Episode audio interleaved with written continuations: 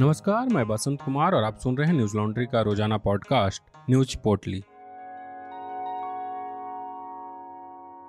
आज है 26 जुलाई, दिन है सोमवार।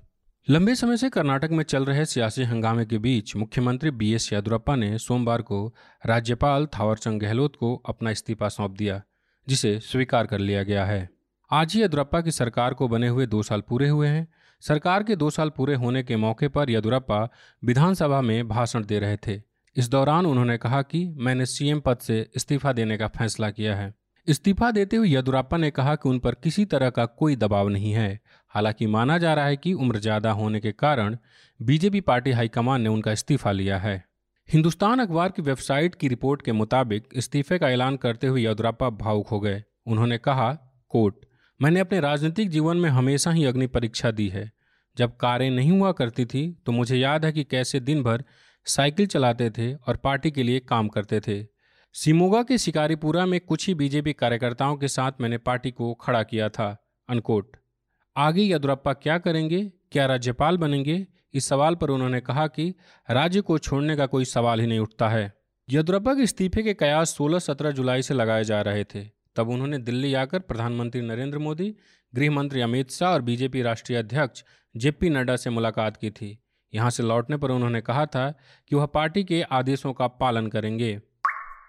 कांग्रेस नेता राहुल गांधी सोमवार को ट्रैक्टर लेकर संसद भवन पहुंचे। राहुल गांधी ने कहा, अगर खेत बेचने पर मजबूर करोगे तो ट्रैक्टर संसद में चलेगा। सत्य की फसल उगा कर रहेंगे। कृषि विरोधी कानून वापस लो। गांधी के साथ ट्रैक्टर पर रणदीप सुरजेवाला, BV श्रीनिवास, दीपेंद्र हुड्डा और कई अन्य नेता मौजूद थे। इस दौरान सुरजेवाला और श्रीनिवास को हिरासत में ले लिया गया। इन नेताओं पर पुलिस ने धारा 144 तोड़ने का आरोप लगाया है। राहुल गांधी को ट्रैक्टर लेकर संसद परिसर के अंदर नहीं जाने दिया गया। उनके काफिले में शामिल ऐसी गाड़ियों को ही एंट्री मिली जिन पर पार्लियामेंट का पास लगा हुआ था। राहुल गांधी ने कहा, कोट, मैं किसानों का संदेश लेकर संसद आया हूँ।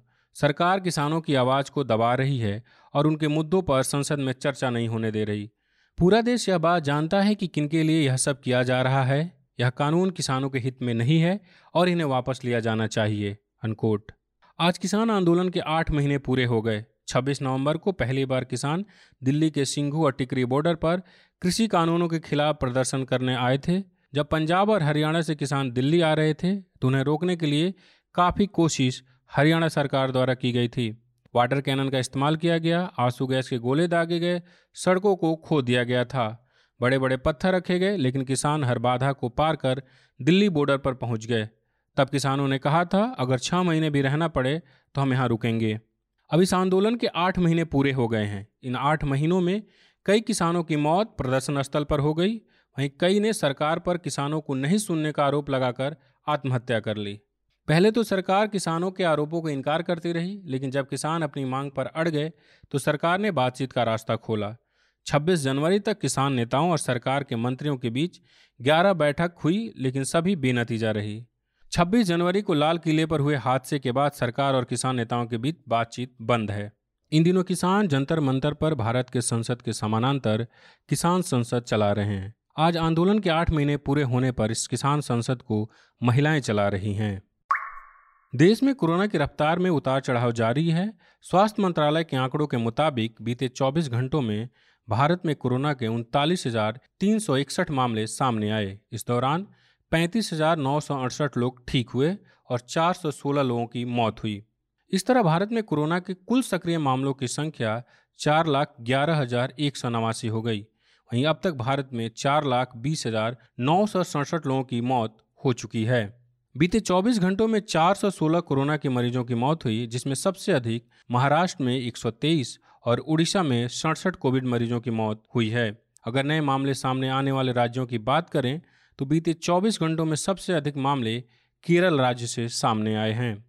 स्वास्थ्य मंत्रालय के अनुसार 25 जुलाई तक देश भर में 43,51,00,000 कोरोना वैक्सीन के डोज दिए जा चुके हैं।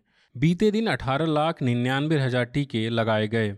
तीसरी लहर की आशंकाओं के बीच प्रधानमंत्री नरेंद्र मोदी ने रविवार को एक बार फिर देशवासियों को आगाह करते हुए कहा कि कोरोना अभी गया नहीं है, लिहाजा उन्हें इससे जुड़े सभी दिशा निर्देशों का पालन करते रहना चाहिए। पश्चिम बंगाल सरकार ने पेगासस जासूसी मामले में जांच के लिए पैनल का गठन किया। मुख्यमंत्री ममता बनर्जी ने राज्य में पैगासस फोन हैकिंग की जांच के लिए जिस पैनल का गठन किया है उसकी अध्यक्षता सेवानिवृत्त जज MV लोकूर और ज्योति भट्टाचार्य करेंगे। यह फैसला तृणमूल कांग्रेस के सांसद और ममता बनर्जी के भतीजे अभिषेक बनर्जी का नाम उन संभावितों की लिस्ट में आने के बाद लिया गया। टीएमसी सांसद अभिषेक बनर्जी के साथ साथ पश्चिम बंगाल विधानसभा चुनाव के दौरान टीएमसी के लिए काम करने वाले चुनावी रणनीतिकार प्रशांत किशोर के फोन में भी जासूसी की कोशिश हुई। इनके अलावा जासूसी के लिए निशाने पर करीब 40 भारतीय पत्रकारों, कांग्रेस नेता राहुल गांधी, केंद्रीय मंत्री अश्विनी वैष्णव और प्रहलाद सिंह पटेल के साथ साथ पूर्व CBI प्रमुख आलोक वर्मा भी थे। पेगासस के जरिए जासूसी कराने की जानकारी सामने आने के बाद फ्रांस सरकार ने जांच शुरू करने का आदेश दिया है। दूसरे कई अन्य देशों में भी इसको लेकर जांच होने की जानकारी सामने आ रही है। वहीं भारत सरकार इसे भारत के खिलाफ साजिश बता रही है। पेगासस के जरिए जिन पत्रकारों की जासूसी की संभावना जताई गई उसमें बिहार के रहने वाले संजय श्याम भी है। इनके 2 नंबर NSO के लीक डेटा में मौजूद थे। बिहार के औरंगाबाद के रहने वाले संजय श्याम से न्यूज लॉन्ड्री ने बात की। कौन है संजय श्याम जिसकी जासूसी कराने की हुई कोशिश, यह जानने के लिए आप हमारी रिपोर्ट पढ़ सकते हैं।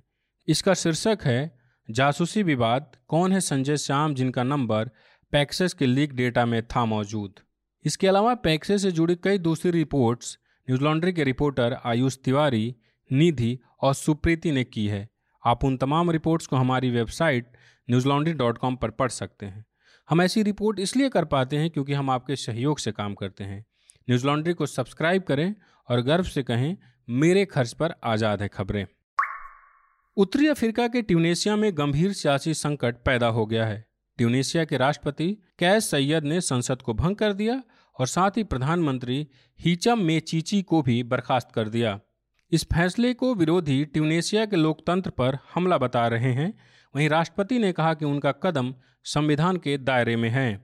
BBC की रिपोर्ट के मुताबिक यह सब इसलिए हुआ क्योंकि ट्यूनेशिया में लोग कोरोना महामारी से निपटने में सरकार की नाकामी से गुस्से में थे और पूरे देश में प्रदर्शन कर रहे थे। यह विरोध प्रदर्शन हिंसक हो गया था।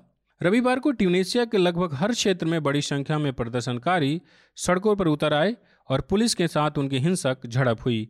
ट्यूनेशिया में कोरोना वायरस की वजह से अब तक 18,000 से अधिक लोगों की मौत हो चुकी है। विपक्ष के लोग राष्ट्रपति के इस फैसले को तख्ता पलट बता रहे हैं। वहीं राष्ट्रपति का कहना है कि उन्होंने देश में शांति लाने के इरादे से ऐसा किया है और वो नए प्रधानमंत्री की मदद से हालात संभालेंगे। राष्ट्रपति ने अपने फैसले के बाद आपातकालीन सुरक्षा बैठक बुलाई और उसके बाद लोगों को संबोधित किया। BBC के मुताबिक उन्होंने कहा, कोट, हमने ये फैसला लिया है जब तक कि ट्यूनेशिया में सामाजिक शांति बहाल नहीं हो जाती और जब तक हम अपने देश को नहीं बचा लेते, अनकोट। पिछले सितंबर से ही ट्यूनेशिया में राजनीतिक संकट जारी है, जिस वजह से यहाँ आर्थिक संकट की स्थिति बनी हुई है। आज बस इतना ही। कोरोना प्रोटोकॉल का ध्यान रखें। आपका दिन शुभ हो। नमस्कार। न्यूज लॉन्ड्री के सभी पॉडकास्ट टिचर, iTunes और दूसरे पॉडकास्ट प्लेटफॉर्म पे उपलब्ध हैं। खबरों को विज्ञापन के दबाव से आज़ाद रखें। न्यूज लॉन्ड्री को सब्सक्राइब करें।